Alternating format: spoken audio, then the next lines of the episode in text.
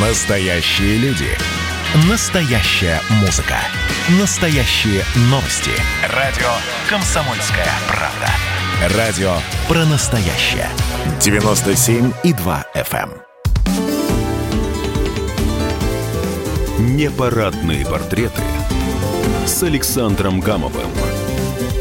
На радио «Комсомольская правда». Всем привет, с вами Александр Гамов. Ну, я просто хотел напомнить, что апрель у нас всегда был ленинским месяцем, и получилось так и сейчас. 17 апреля э, мавзолей Ленина открыли после профилактики. Ну и на днях э, очередная годовщина ленинская была. Ну и в некоторых городах, вот я смотрю прессу, э, по-прежнему проводятся ленинские коммунистические субботники, кстати, они пока так что э, называются. И поэтому я, в общем, подумал, почему бы нам не сделать такой мини-формат, что ли, мини-передачку о мавзолее Ленина, тем более, что подобрались новые уникальные совершенно факты, которых никто раньше не знал, не писал, не говорил. А мой собеседник, доктор исторических наук, профессор Московского государственного университета, мой друг Сергей Девятов. Слушаем нас. Если вспоминать самые-самые яркие страницы истории этого мавзолея, что бы вы отметили прежде всего? А, здесь э, самое интересное – это появление самого Э, Красного Некрополя на Красной площади. Дело в том, что Красный Некрополь, то, что мы называем э, местом у Кремлевской стены, появился еще в 1917 году в результате боев между Красной гвардией, офицерами, юнкерами. А в Москве э, много народу погибло, реально много народу. Эм, тех, кто представлял Красную гвардию, ну, в данном случае победившая социалистическая, социалистическую власть, они были похоронены в братской могиле. Это 238 могил было сделано у Кремлевской стены. Несколько человек были похоронены несколько позже. Офицеры юнкера э, отпевали в церкви на Соколе и хоронили на кладбище для воинов Первой мировой войны. А, вот таким образом появляется вот такое вот сакральное социалистическое место захоронения. Там же позднее, в девятнадцатом году, хоронят Яков Михайловича Свердлова у Кремлевской стены. Ну а в 24 году умирает Ленин в январе.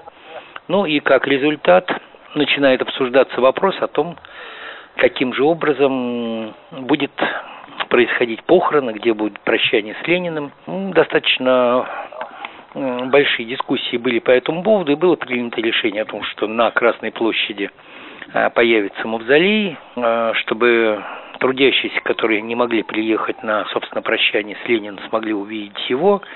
А, были дискуссии, делать ли этот мавзолей постоянный или временный, но в итоге возобладала точка зрения, что у нас будет постоянный мавзолей.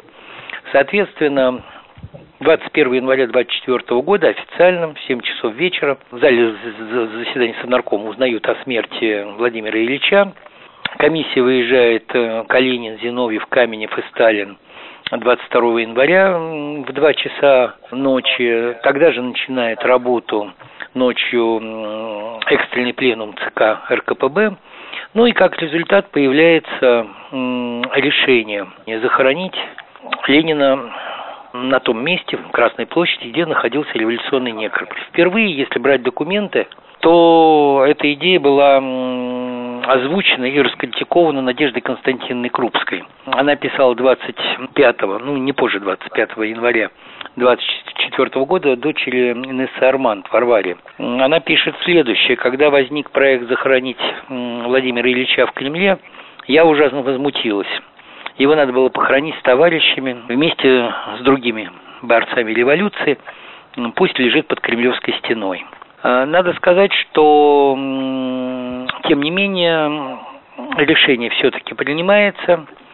И фактически вопрос, ну тогда это называлось не мавзолей, а склеп а, Владимира Ильича Ленина на заседании комиссии Центрального исполнительного комитета Союза СССР по организации похорон Ленина. И впервые озвучивается 22 января 24 а, года. А, там очень интересный перечень э, вопросов. А, пункт первый – заказать цинковый гроб – могилу вырыть перед могилой товарища Свердлова. Там были пункты еще о венках, цветах, охране порядка, о порядке перевоза а, гроба из горок Ленинских в э, Москву на Павелецкий вокзал. Во всяком случае, именно тогда появляется вот идея создания постоянно действующего мавзолея. Ну, а 25 января 24 года по докладу Молотова Политбюро принимает уже проект постановления Центрального исполнительного комитета СССР, э, цитирую, «идя навстречу желанию, заявленному делегациями и обращению в ЦИК Союза в целях предоставления всем желающим, которые не успеют прибыть в Москву ко дню похорон, проститься с любимым вождем, президиум ЦИК СССР постановляет гроб с останками Владимира Ильича сохранить в склепе, сделав последний доступным для обозрения. Склеп соорудить у Кремлевской стены на Красной площади среди братских могил. Ну вот э, в таком виде появляется а впервые идея еще тогда деревянного мавзолея с постоянным доступом тех, кто будет приезжать в Москву и прощаться с телом Ленина. Фактически это вот дата утверждения идеи создания э, Ленинского мавзолея. И тогда же он был бальзамирован, да? С бальзамированием ситуация а, была еще более сложной. Дело ну, в том, что надеялись, да. что все-таки похоронят Ленина, отсюда заказ цинкового гроба и так далее.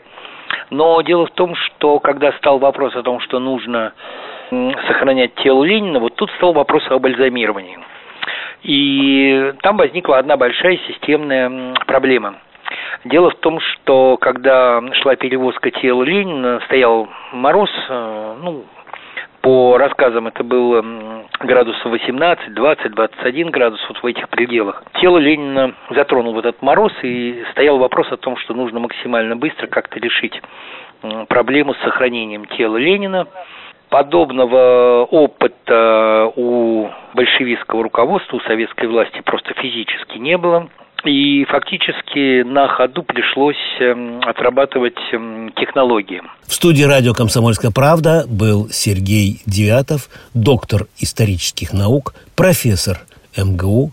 Мы с ним вспоминали Владимира Ильича Ленина и говорили о мавзолее. А с вами был Александр Гамов. Всем счастливо, пока, удачного апреля. Непарадные портреты – с Александром Гамовым.